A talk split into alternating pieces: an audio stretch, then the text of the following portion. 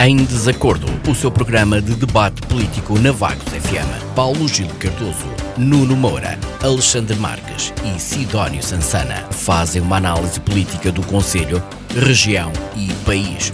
Todas as terças-feiras às 21 horas. Será que os representantes do PS, PSD, CDS-PP e Chega vão estar em acordo ou vão estar em desacordo?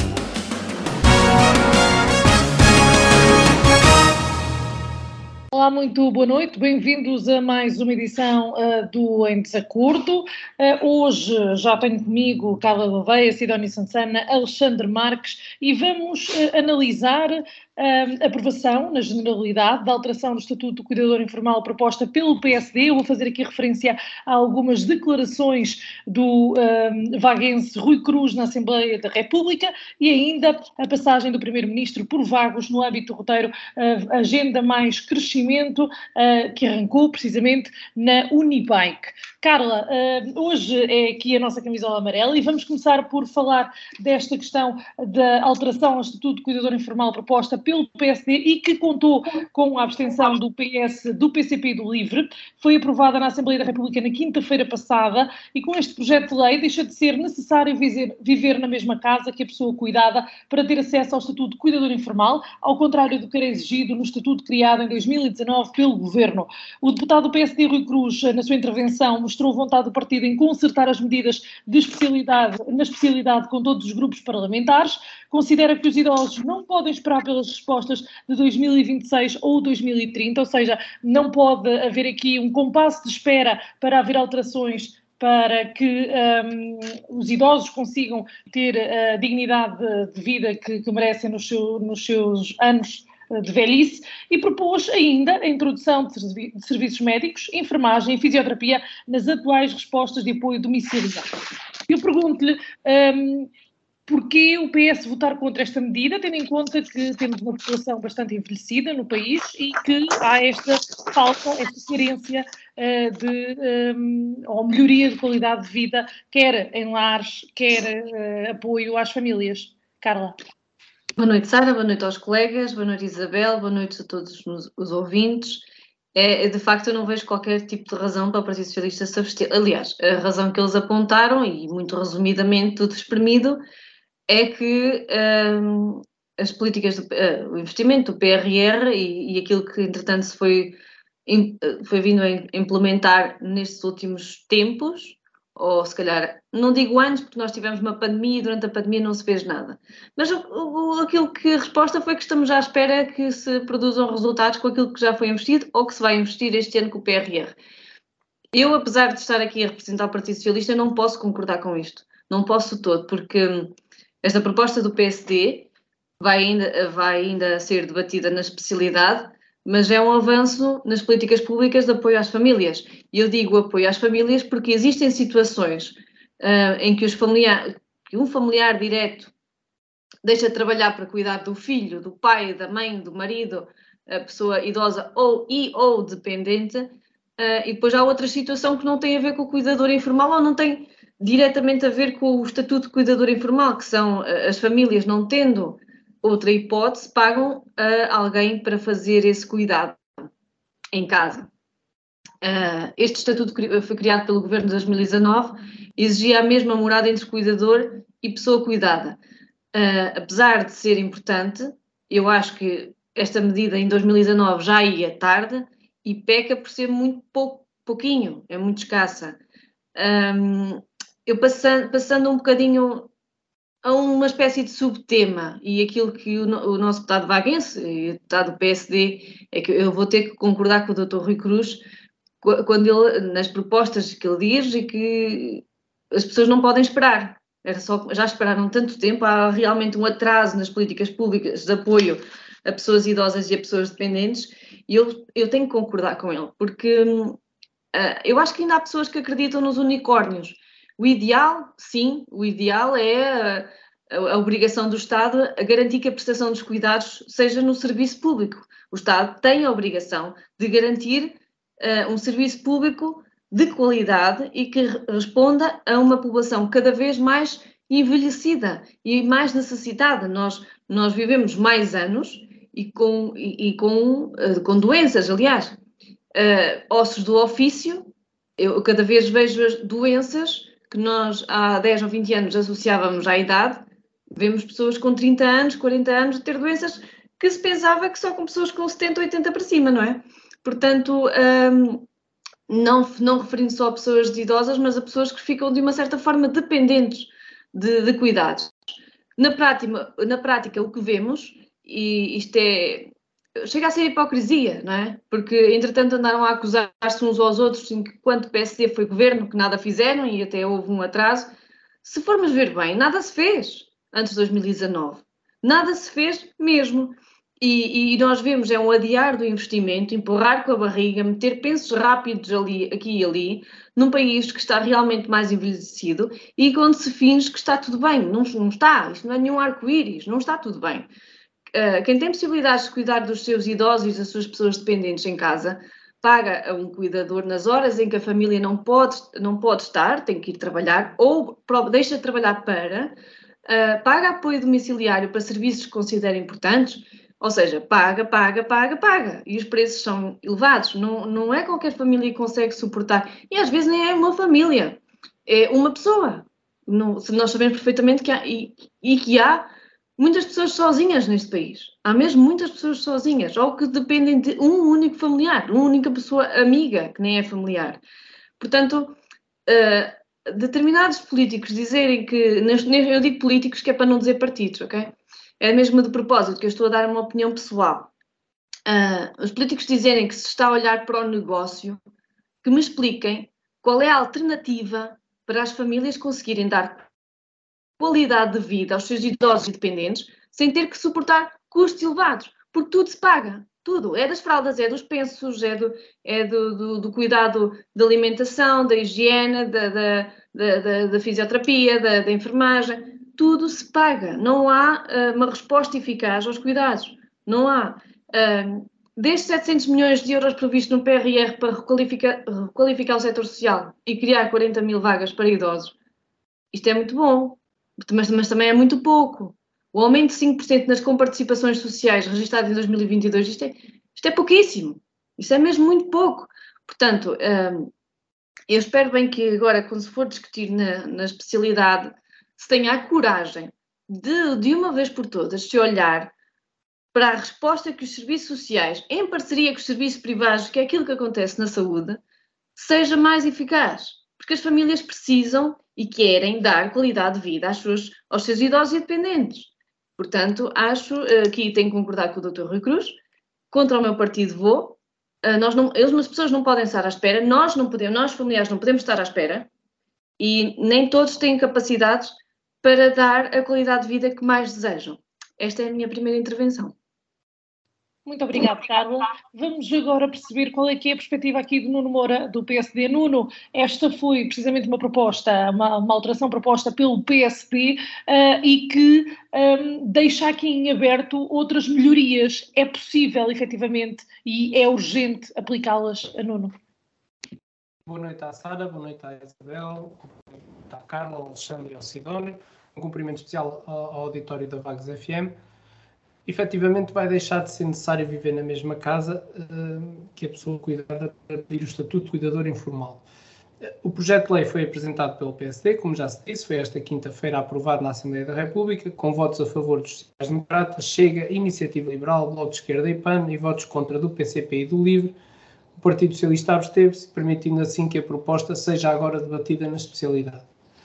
Portanto, até agora, o estatuto criado pelo Governo em 2019 exigia que houvesse comunhão de habitação entre o cuidador e a pessoa cuidada, ou seja, que ambos vivessem na mesma casa. Nos últimos anos, a regra tem sido bastante criticada por entidades eh, como a Associação Nacional de Cuidadores Informais e, portanto, neste momento, o subsídio previsto no estatuto tem um valor médio de 227 euros mensais e só chega a cerca de 2 mil cuidadores informais, sendo que Portugal terá cerca de 820 mil pessoas a prestar este serviço diariamente.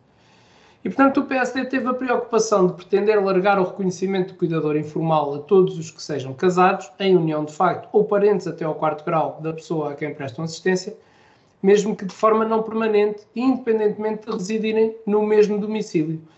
algo que uh, passa a ser obrigatório apenas quando não houver laços familiares entre uh, o prestador de serviços e a pessoa cuidada. E, portanto, o debate levado ao plenário pelos sociais-democratas era sobre o setor social e solidário e os direitos das pessoas idosas. Mas, à exceção do alargamento do Estatuto, todos os outros projetos de lei e da resolução foram chumbados pela maioria parlamentar do Partido Socialista, incluindo o aumento do número de vagas para idosos nas respostas sociais e privadas, o reforço do serviço de apoio domiciliário, o desenvolvimento da Rede Nacional de Cuidados Continuados Integrados, a alteração do Código Penal para criminalizar o abandono de idosos, ou a atualização de Estratégia Nacional para o Investimento Ativo e Saudável, que era suposto ser implementado até 2025, mas eh, está atrasado. E, portanto, quanto nos é dado a conhecer, nas suas intervenções, o PSD e a Iniciativa Liberal insistiram várias vezes na necessidade de aumentar o número de respostas disponíveis para idosos no setor social e privado. O Estado tem de garantir o financiamento dos acordos de cooperação com entidades como as IPSS, de acordo com o custo real de cada utente e, portanto, as suas condições socioeconómicas e a respectiva resposta social. E, esta revisão teria de incluir uma atualização dos valores em função da inflação e do rendimento mínimo nacional. Atualmente, o valor da comparticipação dada pelo Estado aos lares do setor social é de cerca de 500 euros, enquanto as instituições privadas não são comparticipadas. E, portanto, o PSD propôs ainda a introdução de serviços médicos, de enfermagem e de fisioterapia nas atuais respostas de apoio domiciliário. Neste momento, nem sequer os lares de idosos são obrigados a ter um médico de serviço, apenas um enfermeiro por cada 20 utentes. E em 2012 foi o governo do PSD que alterou a lei para que dois utentes pudessem dormir no mesmo quarto de um lar, aumentando a capacidade uh, uh, total das estruturas de 60 para 120 idosos. Quando o Partido Socialista, que foi o único partido a não apresentar propostas sobre o tema e não contou com nenhum membro do governo no debate, foi uh, apresentado os números possíveis para se defender das críticas da oposição. E, portanto, os 700 milhões de euros previstos no PRR para requalificar o setor social e criar 40 mil vagas para idosos, ou o aumento de 5% nas comparticipações sociais registadas em 2022, por exemplo, e pediu tempo para que as medidas já aplicadas surtissem efeito. Rui Cruz, deputado do PSD, lembrou que as pessoas idosas não podem esperar até 2026 pelos efeitos dos fundos europeus. E, portanto, não se compreende esta posição, nomeadamente do Partido Socialista, e obviamente que ficamos satisfeitos caso agora na especialidade seja também aprovada esta proposta de alteração. Muito obrigado, Nuno. Alexandre, Uh, temos aqui uma proposta para a melhoria da qualidade de vida uh, dos idosos e, e, até de quem cuida, dos cuidadores em si. Uh, tivemos aqui uma abstenção do PS, do PCP e do LIVRE que chegaram a afirmar que o PSD já teve a oportunidade de fazer melhor e não o fez. Vem agora esta alteração. podemos chegar a bom porto com, com estas medidas, Alexandre? Bem, primeiro que tudo, olá Sara, muito boa noite. Boa noite à, à, Isabel que nos acompanha e aos meus colegas e em especial a todo o auditório da Vagos FM. Eh, eu, eu, como sempre disse, tenho uma certa, não a nível nacional, mas a nível local, uma certa comissão quando tenho que eh, sair em defesa do Partido Social Democrata. Eh, neste caso, portanto, apoiar aqui um pouco, não tudo, mas um pouco das palavras do, do colega Nuno Moura, porque de facto a mim irrita-me solenemente que, que, que, se esteja sempre a recorrer ao facto do PSD que lá esteve, teve tempo para fazer alguma coisa e não fez nada. Porquê? Porque o PSD, quando lá esteve, esteve lá juntamente com o CDS ehm, e, e, e, tivemos lá quatro anos e já tivemos muito trabalho a salvar o país da bancarrota, que é mesmo assim. Uh, iniciativa Liberal não, mas pelo menos o Bloco de Esquerda uh, e e o LIVRE também, em parte, porque o líder e, e atual deputado era antes de ser livre Bloco de Esquerda, eh, estão lá há sete anos, não é? a apoiar, sete, oito anos, a apoiar o atual Executivo, agora já não, chatearam-se as comadres, até se vão descobrindo umas verdades pelo caminho, mas tiveram sete, oito anos a apoiar o atual Executivo e eles sim, com mais tempo, não fizeram nada.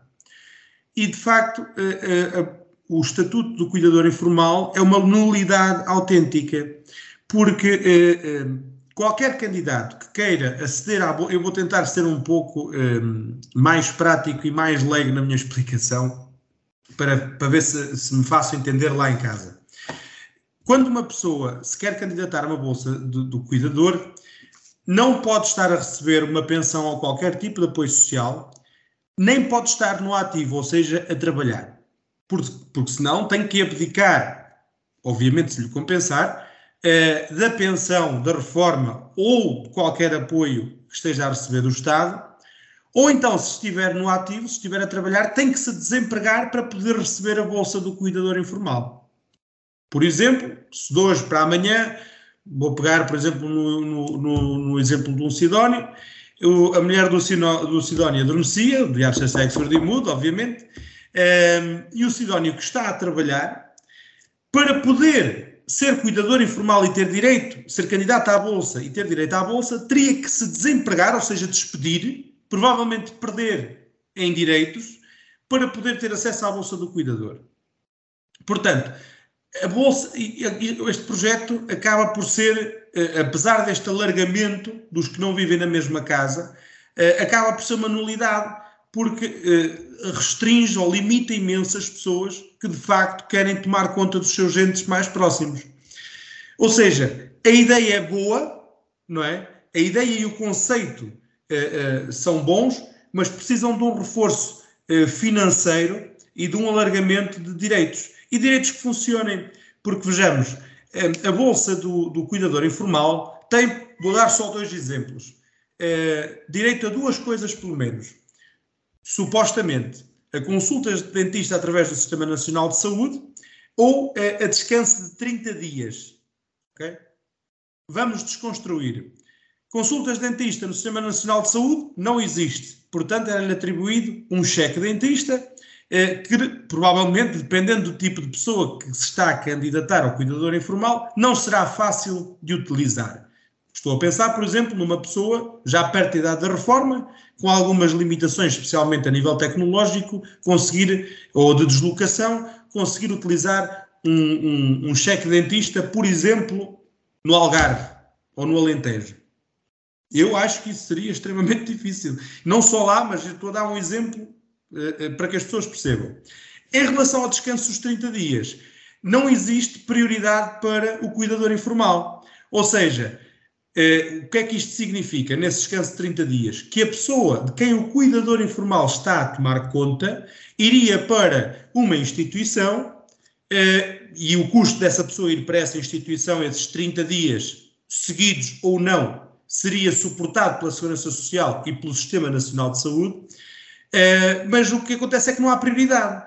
E, portanto, muitas vezes, ou, ou em, em larga maioria das vezes, o cuidador não tem direito a nenhum dia de descanso porque não tem prioridade e as pessoas nunca têm vaga, as pessoas de quem tomam nunca têm vaga para ir para uma instituição, para a pessoa poder efetivamente descansar. E, portanto, mais uma vez repito, o projeto, a ideia e o conceito do projeto do cuidador informal é uma ideia ou são ideias e conceitos bons, positivos, mas na prática representam uma nulidade, porque não funcionam. E, portanto, eh, aquilo que nos carece dizer é que, de facto, o, o governo tem que, seja de que cor for, e porque isto é, é algo necessário na nossa sociedade, a ver do CDS, eh, sempre lutámos pela, pela, pela proteção daqueles que são mais desfavorecidos, e neste caso, porque é o que acontece normalmente uh, pelos que são mais idosos, um, carece que se diga que é preciso um reforço financeiro, é preciso que haja um alargamento de competências e é preciso que se deem direitos uh, a estas pessoas que dedicam a sua vida a outras, uh, direitos que de facto funcionem e de facto uh, existam e que não sejam, por exemplo, como as consultas do dentista no Sistema Nacional de Saúde. E é tudo, obrigado. Muito obrigado, Alexandre. Sidónio, concorda?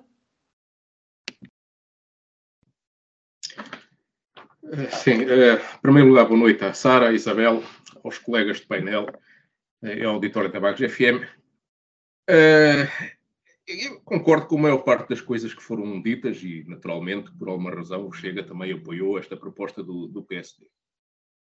Para começar, e sem discutir, sem entrar nessas guerras de que no passado foi assim e foi assado, o que eu acho é que é premente, neste momento, fazer qualquer coisa creio, eu leio muita informação todos os dias, mas creio que foi na segunda-feira de manhã, na, na, edição do Diário da Aveiro, que eu li que a Associação Nacional de Cuidados Informais uh, divulgou que um, o abandono de idosos e de acamados está a aumentar nos últimos tempos de forma galopante. Portanto, isto é, começa a ser uma situação de emergência social.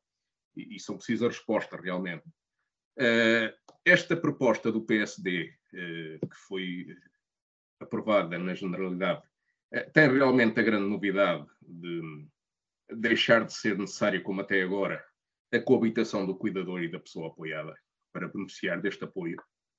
Uh, Diga-se desde já que o apoio são 227 euros mensais e só está disponível se o rendimento, ou, ou tem estado com as regras que existem até este momento, se o rendimento do agregado for inferior a 576 euros, Ou seja, é, é têm sido muito restritivas estas condições de acesso e por isso não admira que haja 800 e tal mil cuidadores informais no país e que apenas uma pequena parte, 2 mil e tal, se não estou em erro, uh, estou a falar de cor com estes números, recebo o apoio.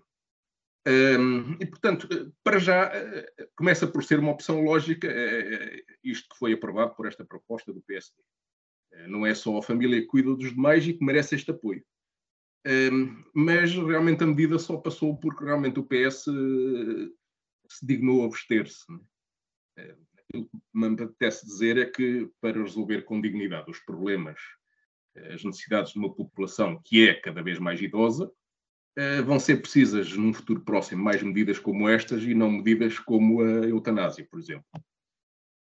Eh, as propostas em discussão no Parlamento na semana passada, vindas de vários partidos, não se resumiam, como já aqui foi dito hoje, apenas esta questão, mas eh, todas as outras foram rejeitadas pela maioria PS. Havia propostas, por exemplo, para criminalizar o abandono de idosos, que eu comecei por referir, que está a começar a ficar fora de controle, não passou. Uh, neste país parece que se tratam pior os idosos do que os animais. Uh, havia propostas, não os vou elencar todas outra vez, para aumentar o apoio domiciliário, o aumento da rede de apoio a idosos. Uh, vou só centrar-me aqui um bocado nestas que também foram rejeitadas pelo PS, que me parece que merecem um detalhe um bocadinho maior. para começar, custa-me aceitar um bocado a posição dúbia do PS nestas matérias. É? é? natural que as medidas custem dinheiro ao Estado, ao erário público, é, pois custam. Muitos apoios sociais difíceis de entender, promovidos pelos socialistas, também custam dinheiro. É? Qual, é, qual, é, a diferença, afinal? Hum, não queria ser mauzinho ao ponto de sugerir que é por estas pessoas, estes idosos e doentes acamados, já não estarem em condições de ir votar. A grande diferença ideológica exposta uh, entre a direita e a esquerda pelo menos à, à esquerda do PS, que foi quem se mais pronunciou por haver medidas neste campo, é que enquanto que quando falamos do apoio domiciliário, aumento da rede de apoio a idosos, a direita privilegia uh, a ação privada, os privados, misericórdias, não só. O PCP, por exemplo, fala como seria expectável em aumentar a rede pública e critica o que chama de negócio.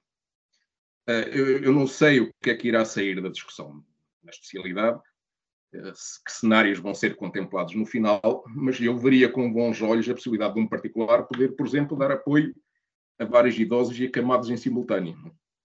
Eh, a verba para uma camada será pouca, mas eh, acumular o rendimento de vários seria dar o devido reconhecimento. Uma função social que vai ser cada vez mais importante e não me escandaliza ver privados, misericórdias ou outras instituições a enverdar por esta atividade. Eh, se este negócio, entre aspas, comporta vícios, pode comportar, mas para isso é que existe fiscalização, seja para um utente ou seja para vinho.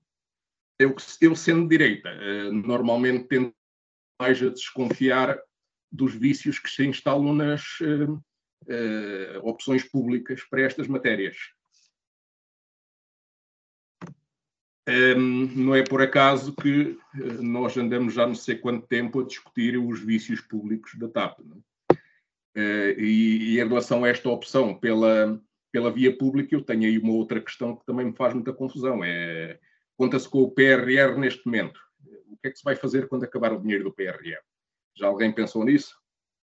Uh, portanto, agora, o que me parece que um, vai ser mau para a economia é deixarmos daqui em diante eh, numa população que até está a envelhecer rapidamente, o apoio a idosos e acamados por conta de, do altruísmo individual de um familiar ou vizinho que abdica da sua contribuição para a sociedade eh, para poder responder às necessidades de um só indivíduo.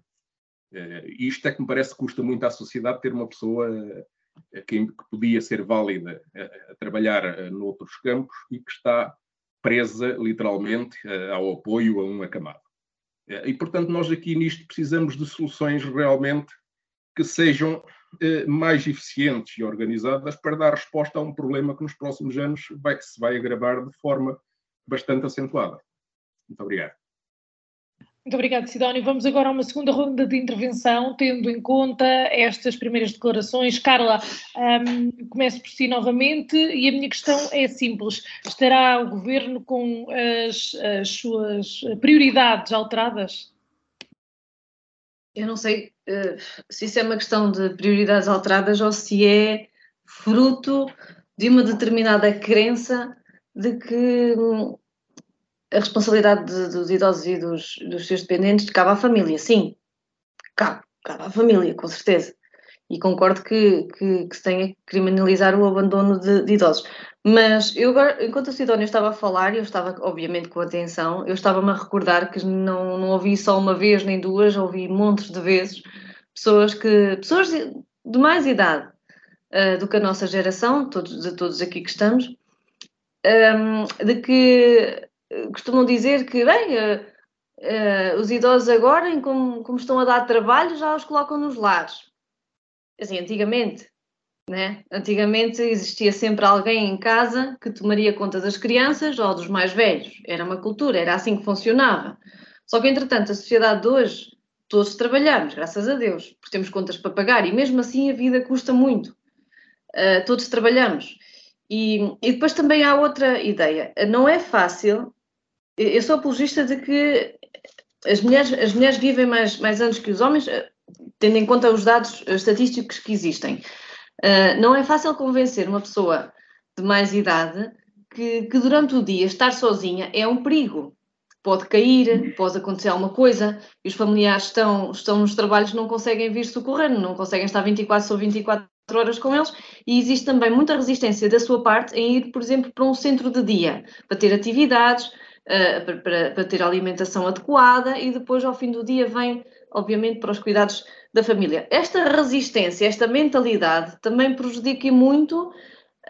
Um, eu não quero estar a apresentar desculpas, mas eu acho que os governos de Portugal, entretanto, andaram com esta mentalidade muitos e muitos anos. Ainda pensam que os familiares estão em casa ou vão só para as terras e vão só para, para, os quintais trabalhar e que, que, tem, que tem que estar, que, que tem tempo para estar 24 horas sobre 24 horas com uma pessoa dependente, que não, não, todos trabalham fora, às vezes trabalham a quilómetros de casa, que é o caso do nosso colega Sansana, trabalha a quilómetros do seu domicílio fiscal, por ser professor uh, e por outras uh, profissões que assim o exigem, e a sociedade está diferente e é tardíssimo que ainda não se coloquem em prática determinadas políticas públicas de apoio às famílias e de apoio à qualidade de vida de pessoas dependentes e de pessoas idosas.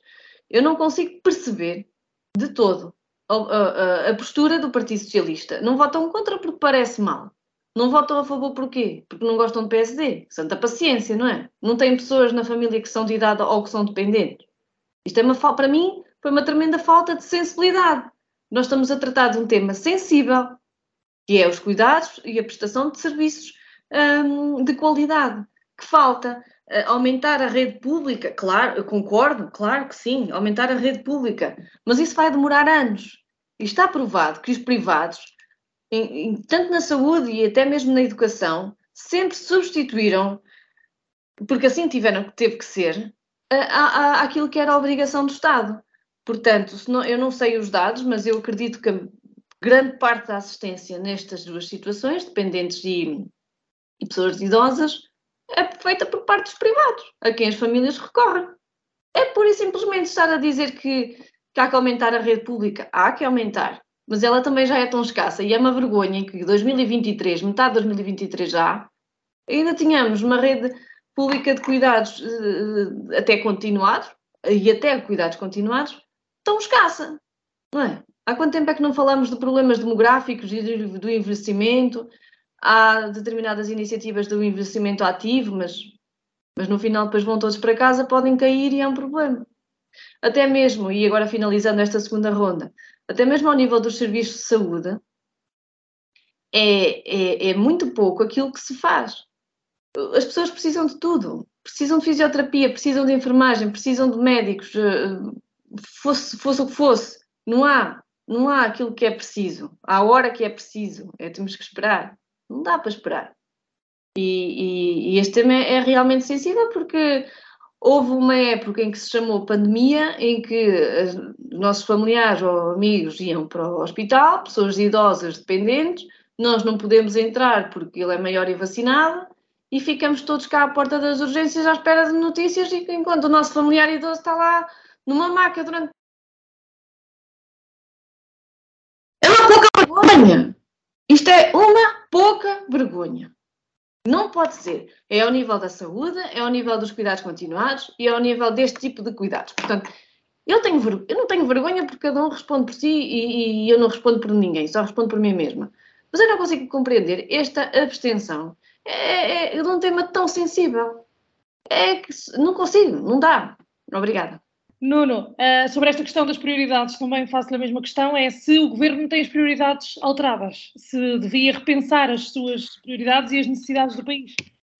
Sara, nós ainda hoje, se, quem teve a oportunidade de ouvir, de ouvir o, o telejornal, um, percebe que a carga fiscal a que estamos todos sujeitos passou a dar um lucro ao governo de 3 mil milhões, eu penso que não me estou a enganar no número, 3 mil milhões em 2022 para 4 mil milhões em 2023, são as previsões do Banco de Portugal. E, portanto, eu aí tenho que lhe dizer, obviamente, que na minha perspectiva as, as prioridades do governo eh, são as deles e não as dos portugueses, eh, porque nós continuamos com o cinto muito apertado, quando agora não há razão para isso. Porque repare, eu também não gosto de estar a fazer comparações. Há pouco o Sansana disse que não gosto de estar a falar para trás. Eu também não gosto de falar para trás, mas nós às vezes temos que lembrar as pessoas que quando o PSD e o CDS pegaram no governo depois uh, da banca, uh, da prática, praticamente bancarrota em que José Sócrates e o Partido Socialista nos deixaram, como é habitual, uh, o, PSD e o CDS tiveram um ar de trabalho, nomeadamente de obrigar os portugueses a apertar o cinto, porque tínhamos cá a Troika, que foi chamada pelo Partido Socialista, uh, e que nos impôs algumas regras. E, e, e, nessa altura tivemos todos que apertar o cinto. Agora, andamos todos com o cinto apertado, mas sem nenhuma razão que o justifique, quando, pelo contrário, existe um superávit nas contas do Estado de 4 mil milhões que podia fazer a diferença. Uh, e, portanto, não há dúvida de que, uh, na minha perspectiva, as prioridades estão trocadas, que o Partido Socialista não sabe o que é que anda a fazer. Uh, há uma série de casos e casinhos que não podem ser esquecidos com estas matérias. Repare, nós já discutimos isso no programa anterior. Eu sou a favor de que não.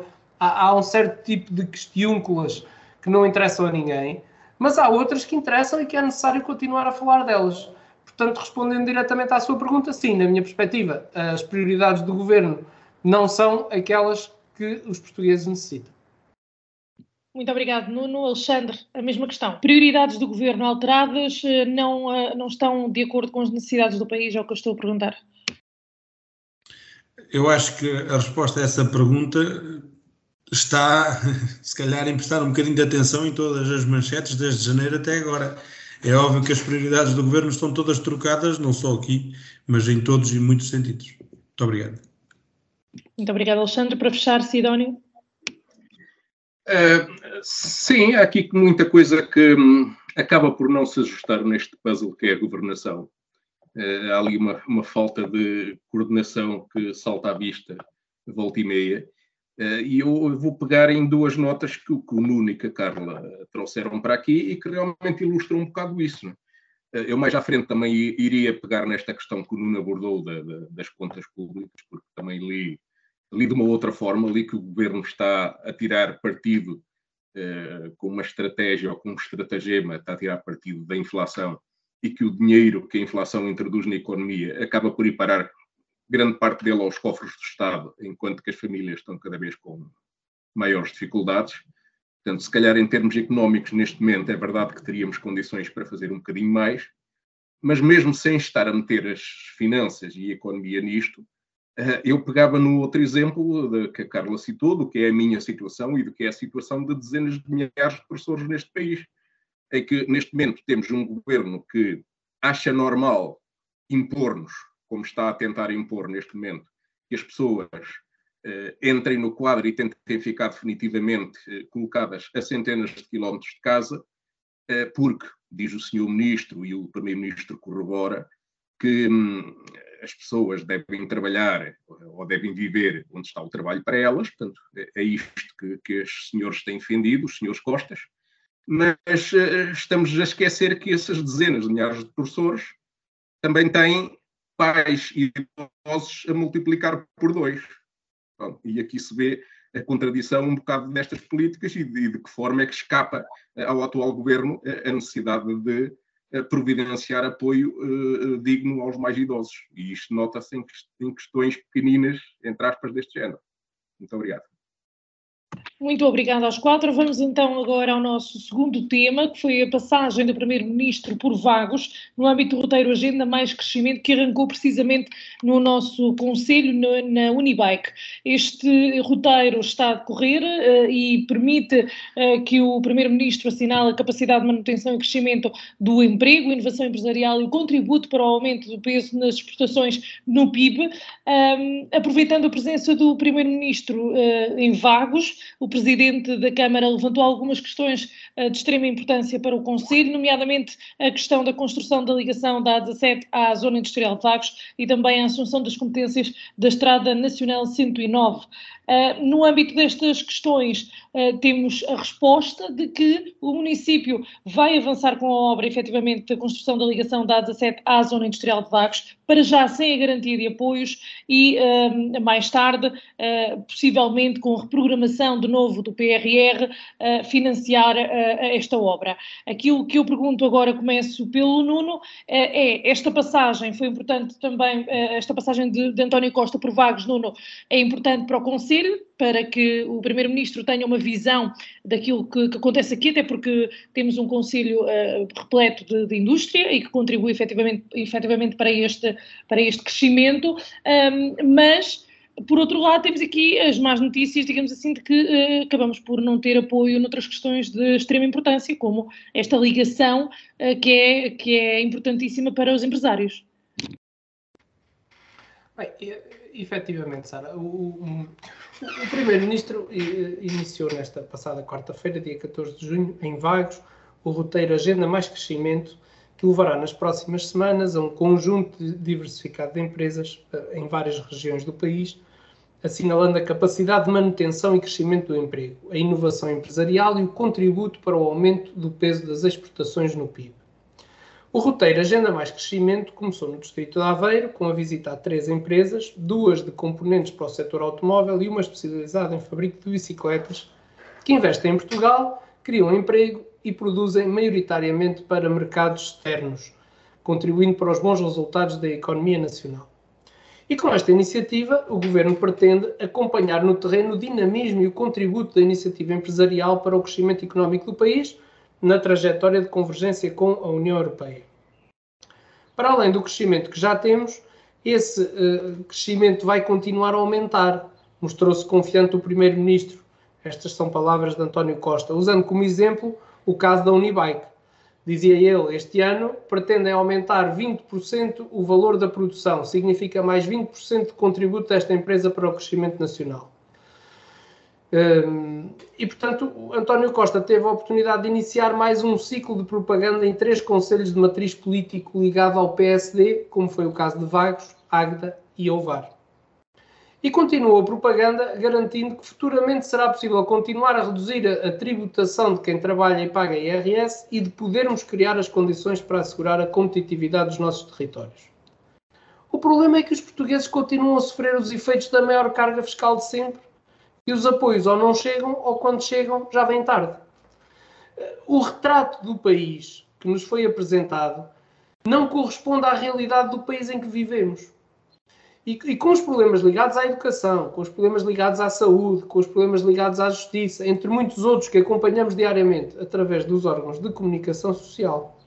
E, portanto, isso é conversa do costume a que nós já estamos habituados e sabemos que não vai ser cumprida.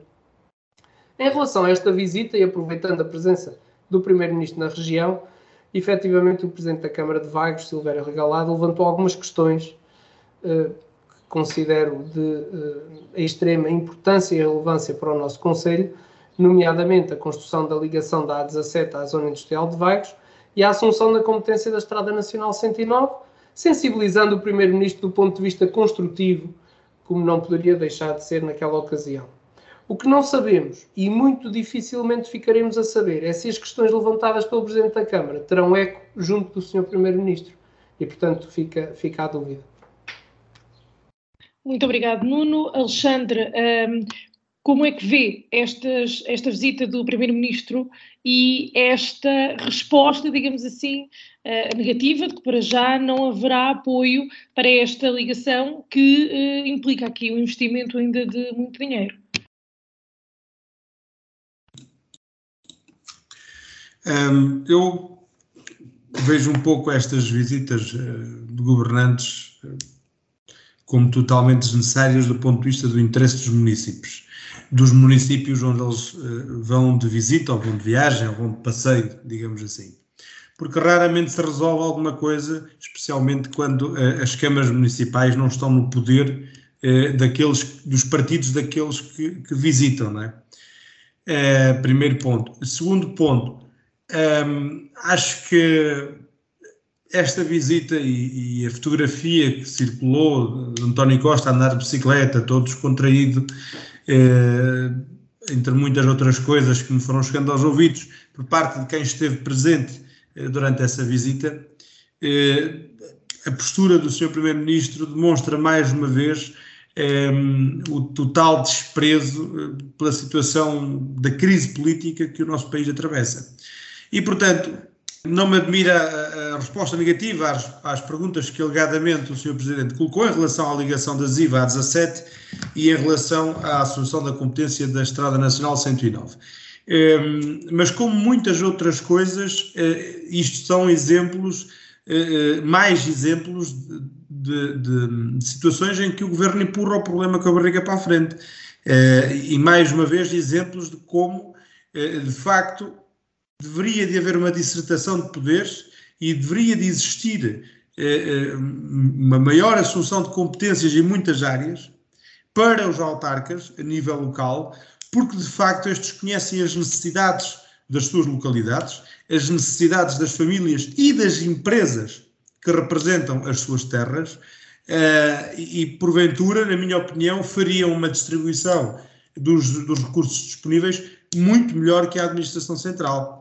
Uh, especialmente no que toca a fundos europeus, porque uh, aquilo que nós temos visto é, como diria alguém em tempos, um atirar de dinheiro para cima de problemas e aquilo que acontece é que os problemas estão a comer o dinheiro que lhes é atirado e ficam cada vez maiores sem se resolver.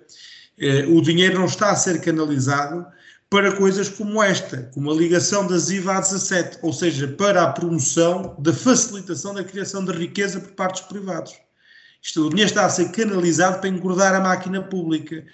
Uh, e, e, isto deixa-me sérias preocupações, apesar de, de, aliás, como tal, também me deixa, ou, ou também me deixa um, ehm, triste uh, de não conseguirmos, e era o momento mais oportuno, estava lá, quem, com quem era preciso falar uh, e com quem era preciso resolver, não é? Deixa-me triste que, que, não se chegue a melhores resultados. E, portanto, é, é aguardar, mais uma vez, é aguardar e esperar para ver onde é que vamos chegar. Muito obrigado. Sidónio, a mesma questão. Uh, sim, uh, eu também tenho uma certa dificuldade em entender uh, o que é que o Primeiro-Ministro veio mesmo fazer ao, ao Unibike. E eu vou-me concentrar na Unibike, porque é aqui do Conselho e, e sabemos um bocado melhor o que é que ali se passa. Portanto, se era realmente para ficar a saber que a Unibike foi comprada a espanhóis por um grupo francês e que este último tenciona investir, provavelmente com apoios públicos, eh, para aumentar a produção nos próximos tempos. Bom, é, é isso que eu já sabia por vários funcionários da Unibike que eu conheço, daqueles que vivem e alimentam a economia da Palhaça e de outras povoações dos conselhos vizinhos, eh, porque não encontram casa para morar no Conselho de Vagos, perto do Parque Empresarial de Sousa. Nada de novo aqui, nem sequer no que respeita à reduzida probabilidade desta compra alguma vez poder ser feita por um português, porque, como já referi há pouco, uh, neste momento a maior parte do dinheiro que, que a economia produz e que está a ser introduzido até na economia pela inflação acaba por ser uh,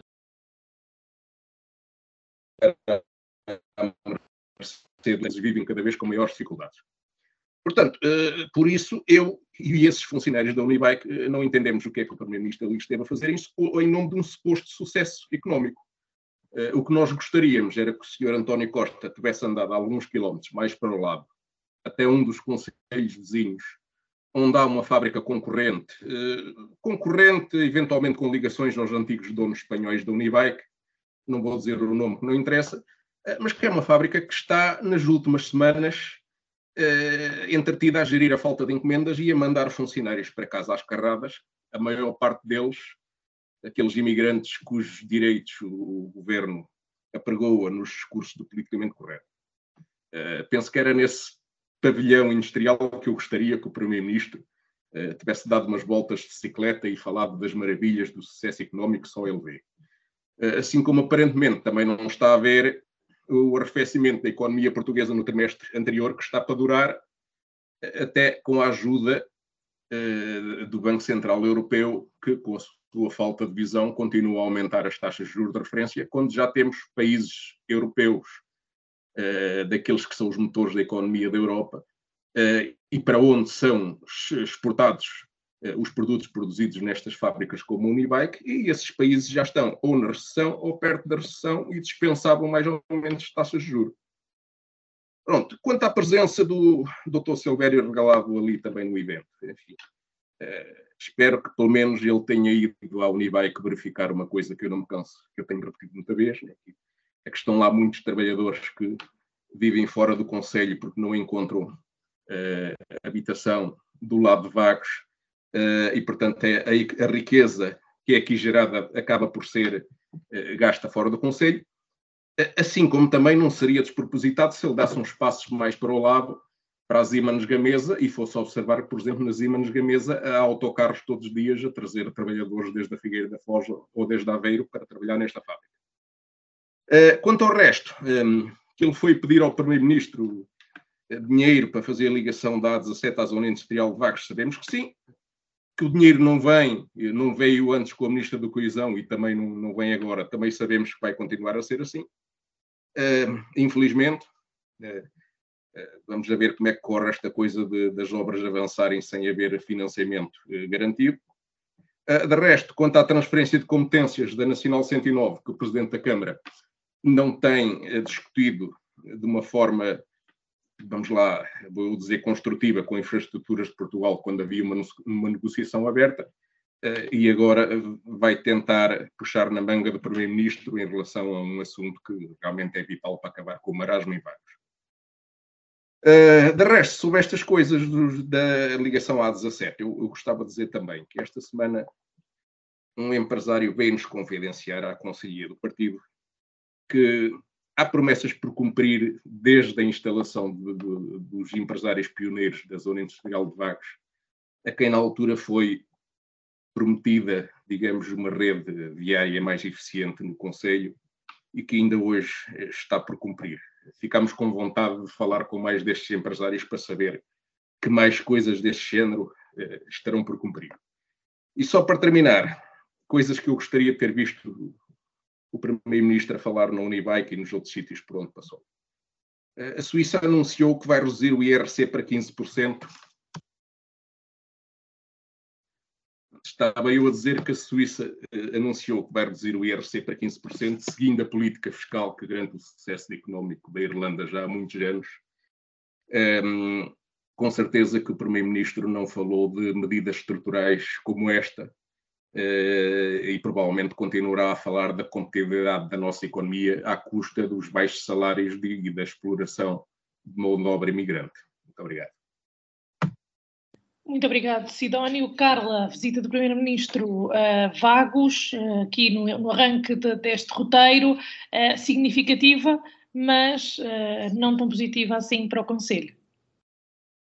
Vamos, vamos ver, porque Assim, eu, ao contrário de alguns colegas, eu sou eu sou a favor desta espécie de um roteiro. Acho que estes roteiros são importantes. Eu, eu não concordo nada com estes roteiros, mas é em campanha eleitoral. Não há pachorra. Enquanto andam em campanha eleitoral, lembram-se das empresas, lembram-se das pessoas, lembram-se. É? Eu, sei, eu, sei, eu sei o que digo e os colegas também sabem o que, o que eu estou a dizer. É, não, não, há, pachorra. Portanto, durante uh, o mandato, uh, acho que sim, que cabe que, que, os representantes do governo venham ao terreno ver as coisas, porque um, esta postura de António Costa e deste governo de acompanhar de perto o trabalho dos verdadeiros responsáveis pelo crescimento económico do país, e crescimento económico do país que contraria a tendência europeia da recessão, uh, e colocaram Portugal no pódio dos que mais crescem. Portanto, quem pensa que a política não presta para nada está completamente enganado. Aliás, estas pessoas até deviam fechar a boca que é para não passar vergonha. Nós, nós temos o resultado daquilo que foi o investimento uh, em termos mais latos uh, na educação, em cursos profissionais especializados, na ciência, na investigação, nas tecnologias e nas letras, e em termos mais específicos eu posso dar o exemplo do que é que foi o investimento na A17 e o que é que foi o investimento na, no Parque Empresarial de Sousa que permitiu que nós tivéssemos lá, uh, assim de cabeça, três grandes empresas com a faturar dezenas de milhares ou até mesmo milhões ao ano. É? Portanto, nós temos que valorizar aquilo que são as políticas públicas que estão na base deste crescimento económico e que dão oportunidade aos empresários de, de conseguir bons negócios e mesmo exportar. Um, também é importante outra coisa. A partir do momento em que se virou a ficha na cabeça de alguns empresários de que o capital humano é importante no crescimento da empresa, uh, o, este, uh, o cenário, ou se quiserem, a maquilhagem, ou aquilo que serve de, de, de, de cenário uh, a este crescimento das empresas é outro. Porque isto não é carne para canhão. Isto, o, o investimento em, em, capital humano é fundamental para a empresa, para qualquer empresa crescer. Primeiro-Ministro foi acompanhado pelo Ministro da Economia, aquele que, que, disse que era preciso reduzir o IRC, e depois a comunicação social começou a dizer que ele estava ali a entrar em, em terreno de combate com, com o Primeiro-Ministro. Uh, mas o Primeiro-Ministro fez quase a vontade de alinhar pensamento que, de que, que é realmente necessário, e vai ser, uh, segundo promessa, reduzir a carga fiscal às empresas e a quem paga IRS. Uh, em 2024 vai ter que ser, porque se nós temos um superávit e o, o Nuno estava a falar em 4 milhões, 4 mil milhões, não vou dizer números porque eu já não me recordo e eu não apontei, mas são muitos milhões em, em, em, receita e sim, a inflação está a dar receita para o Estado, sim, está a encher os cofres. Esta visita uh, também é muito importante nesse aspecto, porque eu reconheço, e sim, eu sempre reconheci, quem conhece as minhas intervenções sabe que, que isso é verdade, que esta Câmara Municipal, esta Câmara Municipal ela concorre a vários apoios, sejam nacionais, sejam comunitários, para conseguir investir. E hum, ligar a, a, ligação da Zona Industrial de Vagos à 17 vai ser uma grande obra. E quando eu digo grande obra, vai ser uma obra muito cara. Uh, se, já, um, se já anteriormente houve a promessa, com a visita de uma Ministra da Coesão e Territorial aqui, de que o Governo estava disponível para apoiar, e agora, o doutor Silvério Regalado, presidente da Câmara Municipal de Vagos, foi ali dar a chegazinha ao Primeiro-Ministro, que eu acho muito bem, todos os esforços estão bem-vindos. Uh, e ficou com a ideia que esse apoio não vai ser recebido, mas mesmo assim vamos avançar. Eu, eu acredito que sim, mas também sou. Já tenho alguma idade para acreditar que só quando as coisas estiverem cá é que nós acreditamos nelas, não é? Portanto, lá está a tal conversa de acreditar em unicórnios. Eu penso que sim, que tem tudo para que o, o, governo e, e, mesmo fundos comunitários uh, ajudem a investir neste projeto, mas quando vier uh, já, já veio.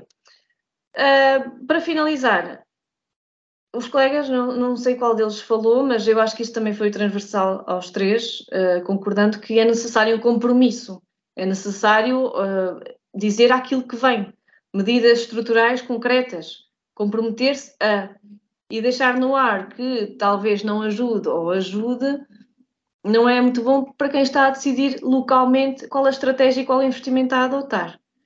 De, por fim, falaram das taxas de juros e do BCE.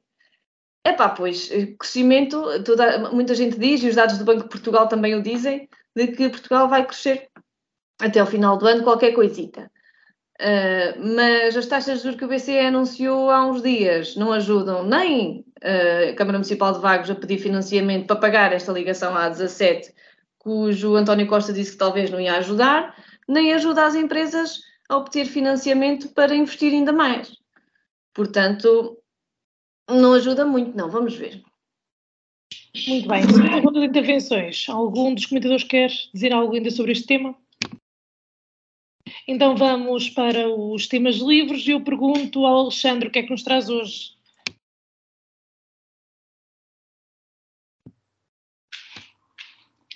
Alexandre, não pode, Sidónia. Temas livres de hoje. Uh, ora bem, uh, isto como estamos fartos de falar do, nos problemas do governo com os aviões da TAP, eu esta semana vou falar dos problemas do governo com os aviões da Força Aérea Portuguesa.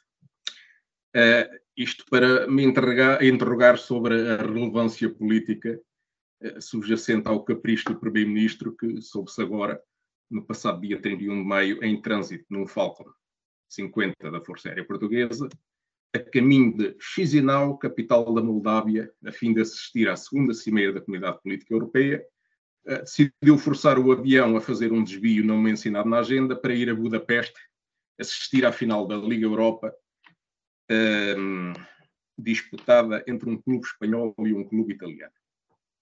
Ainda por cima, assistiu uh, ao encontro ao lado do primeiro-ministro húngaro, membro de uma família política em relação a qual os socialistas parecem só ter linhas vermelhas em Portugal. Um, portanto, acho que, eh, tendo em conta os acontecimentos de que falámos na semana passada, a propósito de, dos protestos dos professores no 10 de junho, parece que começa a haver falta de limites para uh, o despudor nas sucessivas faltas de respeito do Primeiro-Ministro uh, pelos portugueses.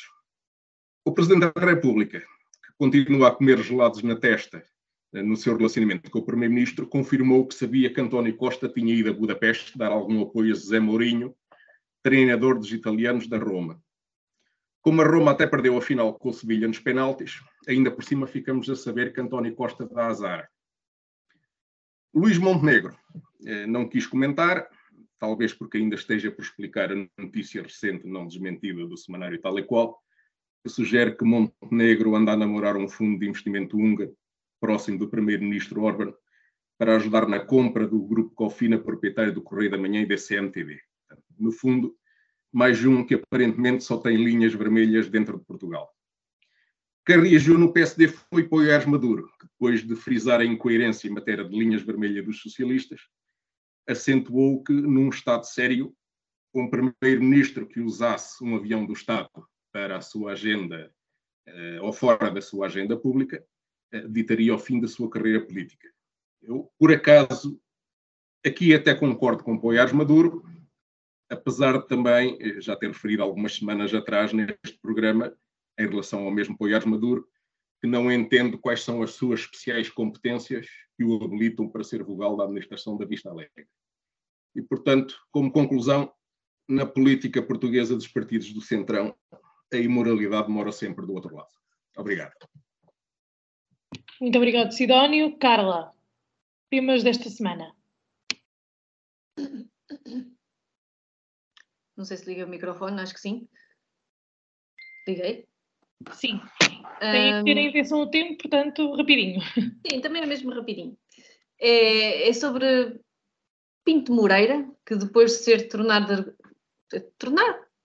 Mais ou menos, arguído no processo Vortex, ter suspendido funções como deputado e ter regressado ao mandato como só, se tivesse só ido ali dar uma volta para arjar, uh, Luís Montenegro retirou-lhe, e bem, a confiança política.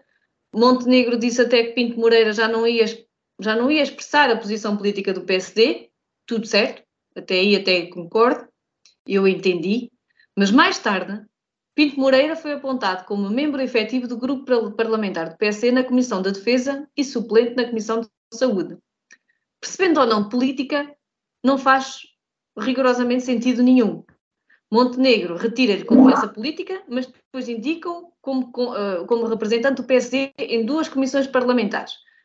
Uma coisa é uma coisa, outra coisa é outra coisa. Não é bem assim, porque se sai de um sítio também pode sair do outro. A, a lei permite isso. Ou seja, para uma coisa não serve, não serve para ser colega de bancada, mas para ir para as comissões políticas representar o, o partido que, o, que não confia nele, já pode. Das duas, uma. Ou não tem mais ninguém disponível, ou cheira-me a amizade colorida, daquelas amizades bonitas que, que, fazem capas de jornais. Portanto, se a lei diz que as bancadas parlamentares têm poder para retirar deputados das comissões, mesmo sem que estes tenham passado a não inscritos, ele poderia muito bem não colocar nestas comissões ou retirá-lo. As sondagens, e estas já estou mesmo a terminar, são sempre colocadas em causa, mas nós temos que guiar o nosso pensamento por alguns dados concretos. A maioria dos portugueses não quer o galamba. Também não quer eleições antecipadas. Mas se as eleições fossem estes dias, PS e PSD andariam taco a taco. Por muitos pulos e gritos, entrevistas e visitas de campanha que Montenegro uh, faça por aí, ainda não conseguiu ganhar a confiança dos portugueses para governar o país.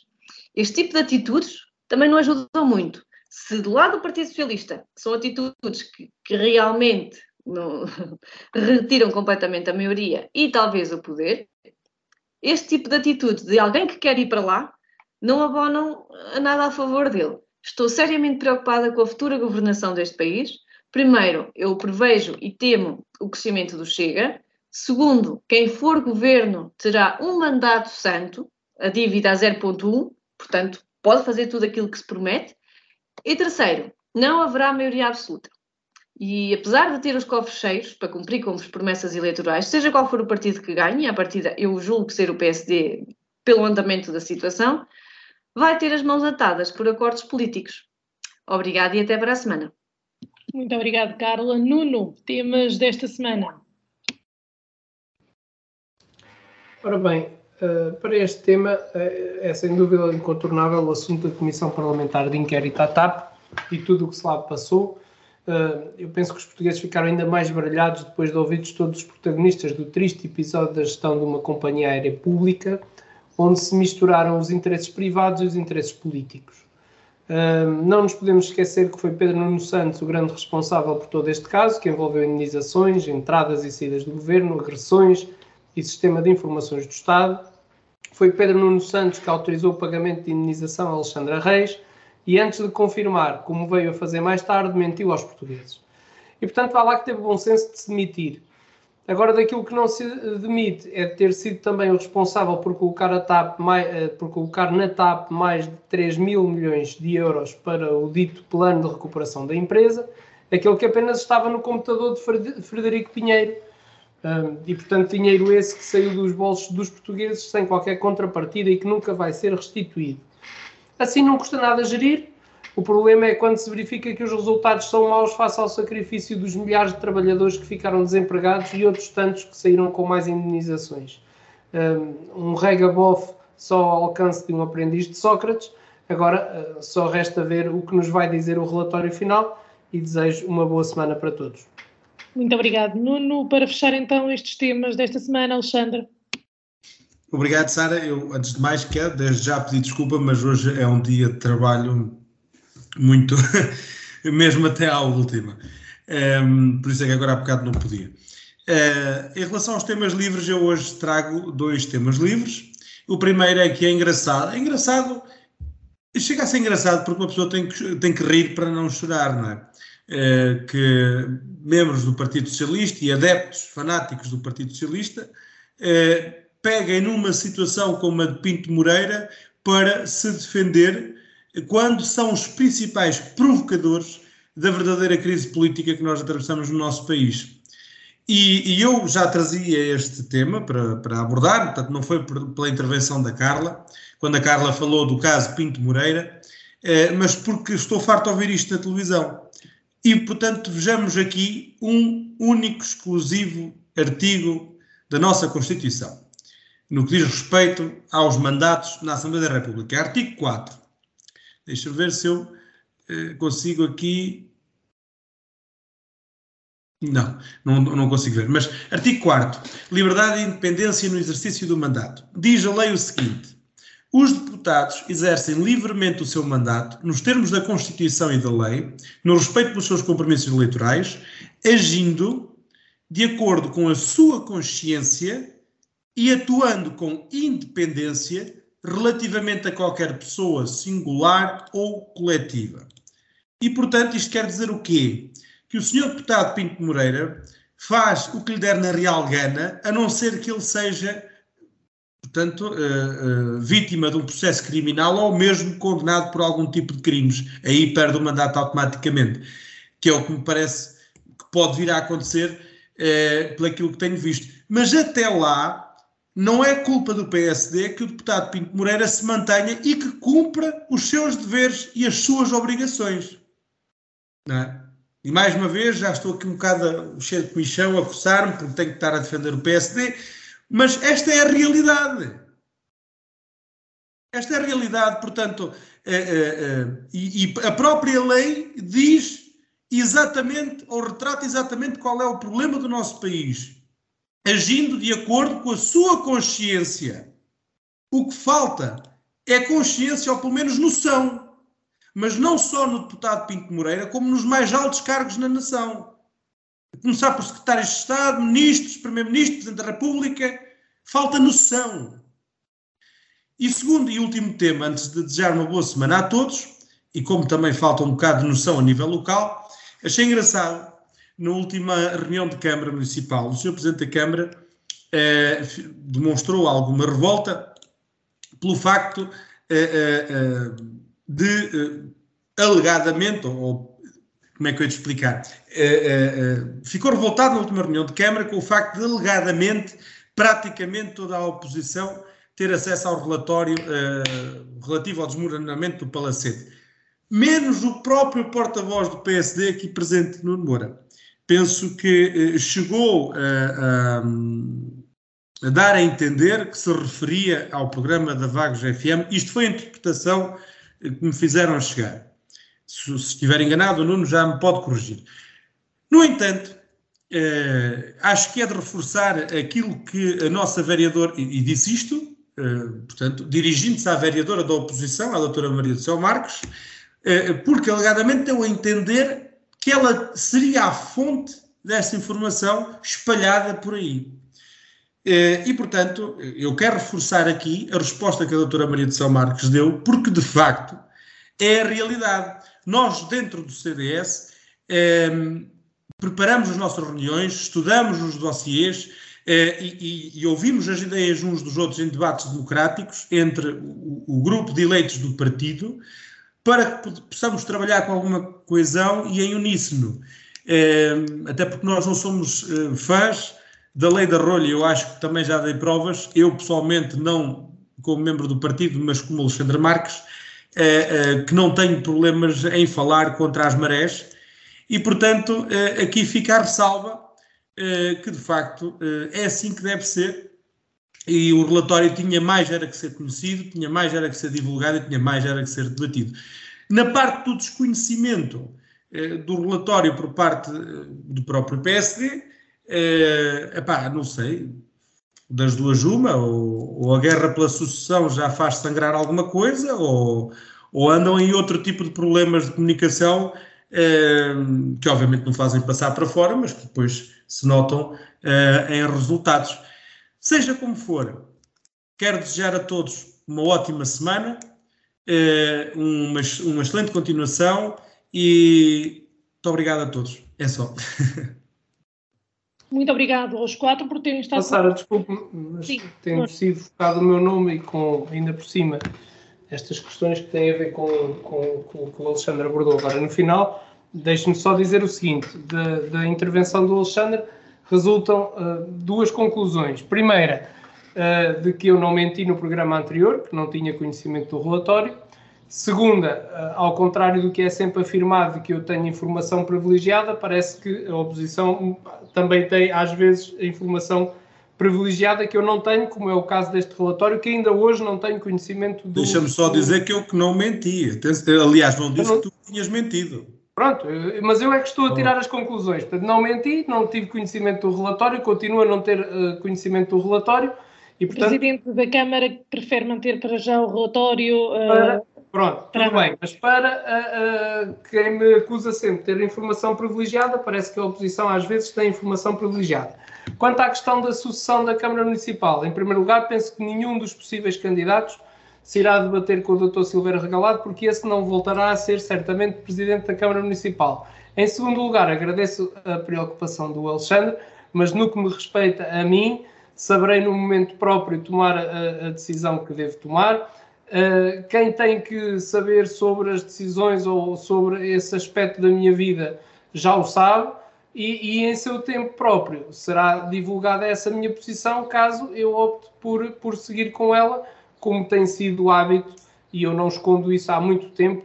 Portanto, sou daqueles que não têm aquela perspectiva de, de dizer que não está disponível, estando disponível, e portanto, a seu tempo as coisas virão. Agradeço-lhe muito a sua, a sua preocupação, mas terá que, aguardar pelo, pelo, terá que aguardar pelo meu timing, porque o meu timing não é o seu. Muito obrigada.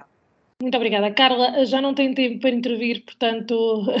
São dois segundos só para dizer que nós, Partido Socialista, não tivemos acesso a relatório nenhum. Eu Sim, comentei o tema. Foi isso foi esclarecido logo na reunião de Câmara, que o Partido Socialista okay. e o PSD não tinham relatório. Não há problema nenhum, aqui não houve nenhum conflito relativamente a isso. Portanto, muito obrigada aos quatro por terem estado connosco mais uma semana. Para a semana cá estaremos com novos temas a debate. Até lá. Em Desacordo, o seu programa de debate político na Vagos FM, todas as terças-feiras às 21 horas. Será que os representantes das conselhias vão estar em acordo ou vão estar em desacordo?